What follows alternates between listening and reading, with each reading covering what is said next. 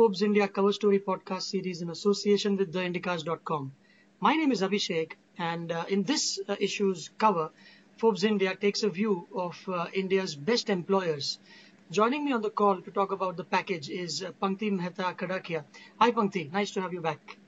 Hi, Abhishek. Nice to be back. Thank you. You know, this is a question which could be subjective. Uh, for example, what makes a good employer? The answer could change based on the complexity of the industry, the size of the company itself, how many countries is it present, having to deal with multiple cultures. And so, how, how did you go about this project? Sure. So, um, of course, the context of each uh, company is different, as you say. But there are some things that the company can do in, in terms of building its culture that are universally good practices to have. We've looked at things like reskilling of employees, how much they motivate employees to, you know, learn outside of the job and to learn new technology, things like that. Then we've looked at their structures, what the hierarchies are like, etc. We've looked at their culture, how uh, inclusive they are, what sort of policies do they have. There's actually um, a study done by a company called Aon, which has been doing this for a while. This is an 18 year old study in Asia and it's backed with all sorts of research. So they've looked at 6,400 global organizations, including 2,300 within this region, and um, they've covered 800,000 employees' opinions. And the actual methodology, so there are multiple levels to the methodology used. One was an employee opinion survey where they uh, spoke to employees and looked at, you know, what worked for them and what didn't. The other was a, a, a, sort of audit of the practices of the company and as, as CEO interview. Then all of this data was validated by an audit. And then finally, there was an external independent jury that arrived at these 16 companies that we've uh, talked about in the issue. Right, and and you've written one about one of them, the Oberoi Group. The start of the article, if I may give that away uh, to the listeners, where you talk about how the the housekeeping was kind enough or thoughtful enough to put a little a screen cleaner next to your laptop and Kindle when they need not have done that. You write about how this little moment of delight uh, stayed with you. So, how do companies make these uh, happen at the grassroots level where it percolates not just at the uh, manager, senior general manager, but to the folks who matter? Yeah, so that was an example that. Um, you know, I later realized that was part of a larger initiative. So if we're talking about the Oberoi group in particular, obviously in, a, in an industry like hospitality, the customer experience is pretty much everything. And your interactions with staff at each level will determine that, uh, that experience, right? So the way you're treated at check-in, the way you're served your food, the way your room is cleaned, your turn down service, all of that. So what the Oberoi group has done is instituted a, a program called Empower, where employees at each level are given the leeway of um, a budget of rupees 1500 per guest per day and uh, the discretion of how to use this budget is entirely up to them.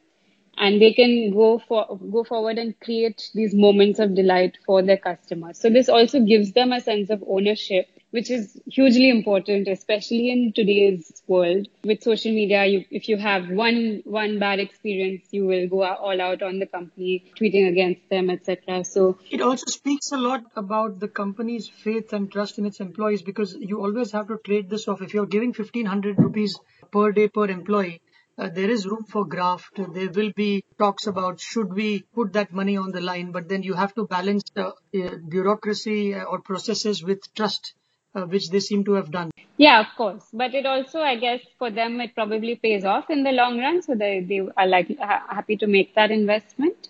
But I think it speaks of a larger trend of uh, giving ownership to employees at all levels, which uh, which people are doing across industries actually, and should be doing more and more in the coming years. I remember I won't name this company, but uh, having hmm. visited this firm uh, as a customer, and where if you had to turn down the temperature of the air conditioner, you had to actually write an email or to get a marker, you had to go through hoops. So yes, oh my god. in other words, these you know, as the organizations get big, you you lose the nimbleness, which clearly in this in this case you, is not the case. Exactly. So can you take us through a few highlights, uh, Pankti? It's a fat package. You said 15 or 16 uh, essays on on these companies. Sure. There are 16 companies in total, as we mentioned. So some of the interesting ones were Shell India. So another area that companies need to work on today is uh, diversity, right? So how how they create a more inclusive environment. Uh, so Shell India, for instance, has separate networks for separate kinds of employees. So there's a special LGBTQ network, there's a special women network, there's a special young employees network. So they make sure that these people feel connected to each other and any issues that they have, they can, you know, support each other, make friends with their colleagues, reach out when necessary. So that I thought was interesting. In the same vein, there's the Godrej Consumer, which um, has gender neutral policies. So they have allowances for, you know, same sex couples, for adoption.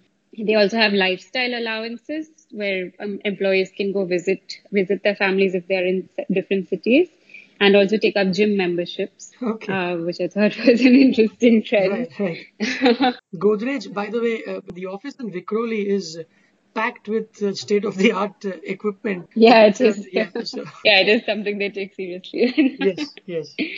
Um, yeah, another company that is focusing on inclusion is uh, is a company called StarTek where 1.9% of their staff is persons with disabilities. And these are seven kinds of disabilities, including uh, physical and hearing uh, disabilities. A lot of companies are now investing in getting their, their uh, employees management degrees, making sure they're being reskilled. So Bayer Crop Science, for instance, has um, well postgraduate management programs, especially for its women employees, who they find are you know less likely to hold those degrees. So they do invest in that. Another interesting one I thought was uh, Mahindra Finance to identify which employees have the potential to become managers. They run like an a Donald Trump apprentice style program, right. where uh, where they put challenges across in front of the employees. They take them out of the office situation and give them certain management challenges and take away, you know, the infrastructure of the office, the company, communication networks, all of that and see how they think on their feet. And they are also given money, right? So they have to, to spend uh, yes. money and they have to pay interest yeah. as long as they hold it. So it's yeah. So I thought that was quite an innovative way to um, to do it. Yeah. So those are some of the highlights. StarTek is, is something that stood with me where one statistic was that it has hired over 5,000 employees with uh, disabilities in the past uh, uh, seven years. And, and I think in India, the employment of uh, differently able people is just 36%. I remember once I had a chance to uh, listen to uh, Srikanth Bolla, who's visually impaired and leads uh, Bollant Industries that manufactures uh, eco-friendly and compostable packaging. Forbes US uh, incidentally had named him in the 30 under 30 list. And he, he, had said uh, in that speech that we also employ able-bodied persons, which which which goes to show yeah. how, I mean how, how important that is for for that firm. Uh, is is this changing overall? Uh, one question that comes to mind is how much of it is done to make a statement, and how much of it is indeed ingrained, where uh, companies like Godrej, for instance, have an infrastructure to back it up, which requires investments and not just uh, employing. Basically, putting the environment in place and not just employing people to encourage diversity or inclusiveness.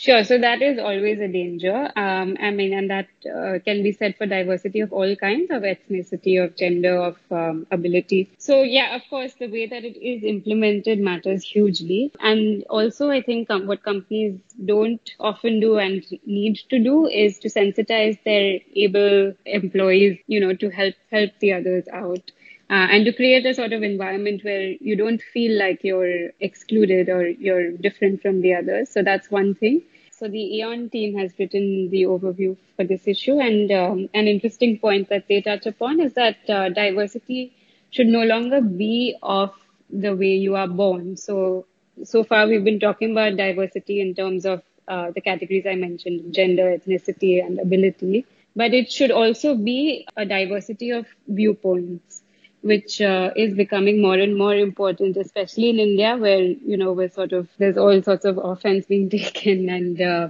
sort of biases coming in at all levels. You know, to really do away with these sort of biases, it's important to have people who have different perspectives on things. So that could be something that uh, you could work into your hiring policies as well.